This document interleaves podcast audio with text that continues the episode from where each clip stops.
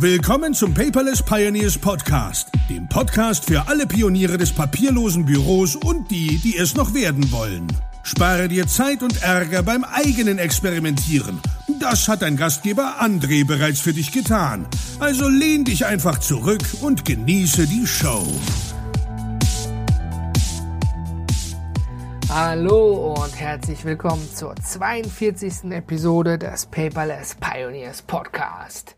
Mein Name ist André, schön, dass du wieder dabei bist, sonst wäre ich nämlich ganz alleine hier. Und das wäre auch nicht schön. In der letzten Episode habe ich mit dem Merlin äh, über einfache To-Do-Listen und was das eigentlich bedeutet gesprochen. Und äh, darauf basierend kam mir ein Gedanke, den ich heute mal mit dir teilen möchte. Und zwar geht es heute um Perfektion oder Perfektionismus. Ich erlebe es ganz, ganz, ganz häufig, dass Perfektion hinderlich ist. Ja? Ähm, oder ganz oft als Ausrede genutzt wird. Sagen wir es mal so. Ja, wenn die Rahmenbedingungen nicht stimmen, mache ich das nicht. Ja, ähm, das lässt sich natürlich nicht auf alle Lebenslagen umwälzen, das ist klar. Wenn die Rahmenbedingungen für den Urlaub nicht stimmen, dann buche ich einfach nicht. Ja, wenn das Hotel, was weiß ich, nicht nah genug am Strand ist oder irgendetwas ähnliches. Aber wir gehen ja heute vom papierlosen Büro aus. Und wenn ich in meinen Kursen da wirklich Anfänger drin habe, die sagen, hey, ich bin brennend heiß für das Thema, deswegen besuche ich diesen Kurs, aber ich möchte gerne starten, nur die Rahmenbedingungen stimmen nicht dann werde ich immer gefragt, was braucht es denn eigentlich, um zu starten? Und da sage ich immer, es braucht eigentlich nur dein Willen, etwas zu verändern. Ja? Also es muss nicht der Hochleistungsscanner sein. Es muss nicht der neue Computer sein. Es muss nicht irgendeine exorbitant teure Software sein, damit die Rahmenbedingungen stimmen. Ja? So bin ich auch nicht gestartet. Ich habe echt mit einem Epson-Scanner angefangen, der pro Seite ungefähr eine Minute gebraucht hat. Und wenn du dann so eine 40-seitige Versicherungspolice eingescannt hattest, ja, da hattest du viel Zeit. Ich meine, da hatte ich auch noch keine Kinder. Aber äh, ich bin auch nicht perfekt gestartet. Und mein papierloses Büro ist auch nicht perfekt. Es funktioniert. Und es funktioniert so, wie ich mir das wünsche. Aber vielleicht sollten wir beide mal darüber sprechen, was ist eigentlich perfekt? Ja, also perfekt bedeutet ja eigentlich nichts anderes als, dass etwas vollkommen ist oder abgeschlossen. Also der Vertrag ist perfekt, ja, die Unterschrift ist drauf, die Rahmenbedingungen stimmen, alle Parteien sind zufrieden. Ja, super gemacht. Und ich bin zum Beispiel selber absolut kein Perfektionist. Also ich lasse auch gerne mal fünf gerade stehen, um schneller an mein Ziel zu kommen. Ja, das bedeutet also nicht, dass ich jetzt in allen Dingen, die ich mache, einfach schlampig bin. Ne? Ich bin der Meinung, dass man, wenn man es anfängt, es auch zu Ende bringt und wenn man es macht, dann auch richtig. Aber ich erlebe es ganz häufig, dass auf dem Weg sich so lange aufgehalten wird, um die Rahmenbedingungen perfekt zu machen. Aber manchmal sind sie einfach nicht perfekt, ja? Dann ist es eben nur der Epson-Scanner oder eben das Mobiltelefon was als Scannereinheit dient. Ja, weil eben das Geld für den Urlaub ausgegeben wurde. Dann ist es so. Das hindert mich doch nicht daran zu starten. Absolut nicht. Wenn ich da Bock drauf habe, dann mache ich das. Deswegen bin ich ganz klar der Meinung, Perfektion braucht Unvollkommenheit, wie es auch in der Headline drin steht. Und zwar bin ich der Meinung, dass es so etwas wie Perfektion eigentlich gar nicht gibt. Ja? Denn wenn etwas perfekt wäre, könnte es doch nie besser werden, oder? Und daher auch nie wirklich zur Perfektion gelangen. Denn ich glaube, Perfektion basiert immer noch auf Fortschritt. Ja? Deswegen braucht Perfektion auch Unvollkommenheit. Und Fortschritt bedeutet, dass man manchmal mit den Mitteln, die einen zur Verfügung stehen, startet und sich dann weiterentwickelt. Und vielleicht auch mal völlig auf die Schnauze fällt, ist mir auch passiert. Ja, aber dann aus den Fehlern gelernt hat. Und das ist wichtig, aus den Fehlern zu lernen. Nicht wie ich alles in eine Software packen, nach drei Monaten feststellen, die ist scheiße und die Rohdaten löschen. Ja, dann geht das Spielchen wieder los, wie kriege ich das da raus? Also, ich finde, du solltest dich nicht zu lange mit deinem Reiter in deinem Verstand beschäftigen, mit deinem analytischen Teil des Verstandes, was du wie, wo, wo haben musst, um überhaupt zu starten, sondern einfach Gas geben, loslegen, ja, und dich dann dabei entwickeln, bis du auf einem Stand bist, so wie ich jetzt zum Beispiel, ich sage, mein papierloses Büro ist perfekt, so perfekt, dass ich mich damit wohlfühle, dass meine Frau damit klarkommt, dass die Familie und die Paten darauf Zugriff haben, wenn uns mal was passiert.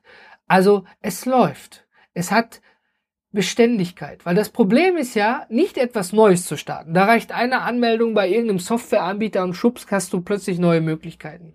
Die große Herausforderung ist eigentlich, ja, die, die, die, die Sache zu halten.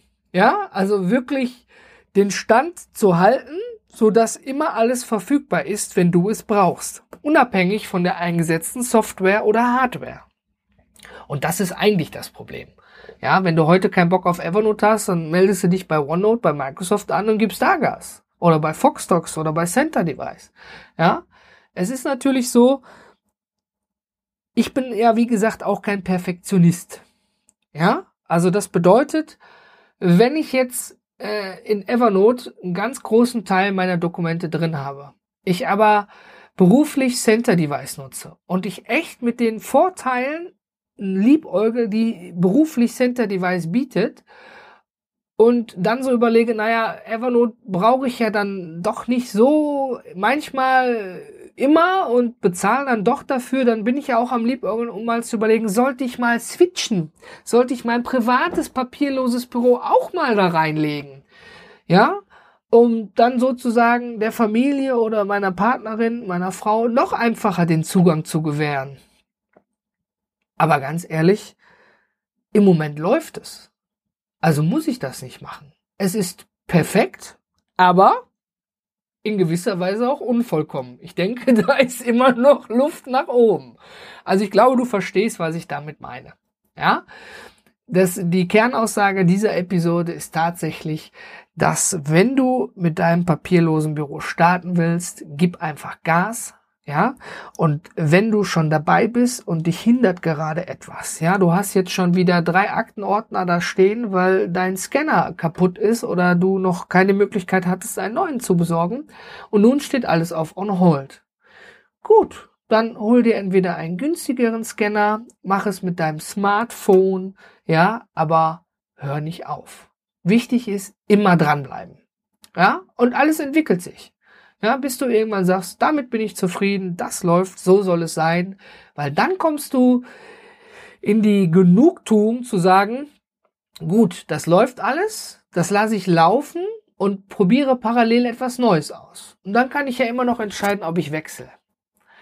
Mache aber nicht den Fehler und so wie ich und nimm direkt 15.000 verschiedene Dinge, ja, sondern versuch erstmal ein System zu laufen zu kriegen, womit du dann am Ende sagen kannst, jo, das funktioniert. Aber dazu musst du es auch erst ausprobieren, sonst kann es ja nicht funktionieren. Klar, logischerweise. Aber ich werde ganz häufig gefragt, na ja, ich teste jetzt dies, das und jenes System, aber ich weiß noch nicht, ob ich das, dies oder jenes, ich, ich bin mir da ganz unschlüssig. Da helfe ich dann immer ganz gerne und sage, womit fühlst du dich am meisten wohl? Was sagt dein Bauchgefühl? Ja, ja, eigentlich hätte ich Evernote ausprobiert, aber irgendwie OneNote finde ich die Oberfläche besser, fühle ich mich gut bei eigentlich. Ja, dann nimm doch das. Ja, die machen doch fast das gleiche, nur auf einer anderen Oberfläche. Was ist dir denn noch wichtig? Fehlt dir irgendwas, wenn du nach OneNote gehen würdest, statt bei Evernote zu bleiben? Puh, nö, eigentlich nicht. So, Thema durch. Ne? Also, halte dich nicht zu lange mit Problemen auf dem Weg auf. Das meine ich damit. Wenn du jetzt Arzt bist, schöne Grüße an ein Mastermind-Mitglied aus meiner Gruppe, ja, äh, er wird sich angesprochen fühlen, dann bitte ich aber natürlich schon darum, dass man ein Perfektionist ist. Es ist ja ganz klar, wenn ich eine, eine Herz-OP habe, ja, und der, der Herzchirurg ist zum Beispiel kein Perfektionist und macht so ein bisschen, ja, mal hier, mal da eine Klammer, zack und fertig, dann habe ich natürlich vielleicht später ein Problem, dass ich nicht mehr lebend von der Intensivstation oder aus der OP rauskomme. Also es gibt natürlich gewisse Teile im Leben oder auch Berufsgruppen, wo Perfektion einfach an oberster Stelle steht und angesagt ist, weil da vielleicht mehr als ein paar Blätter Papier dranhängen. Na, das natürlich mal ganz vorweg. Gut. Wie denkst du denn darüber? Meinst du, man braucht erst die perfekten Rahmenbedingungen, um überhaupt mit irgendetwas zu starten? Oder sagst du, ich starte einfach durch und schaue, wie sich das entwickelt?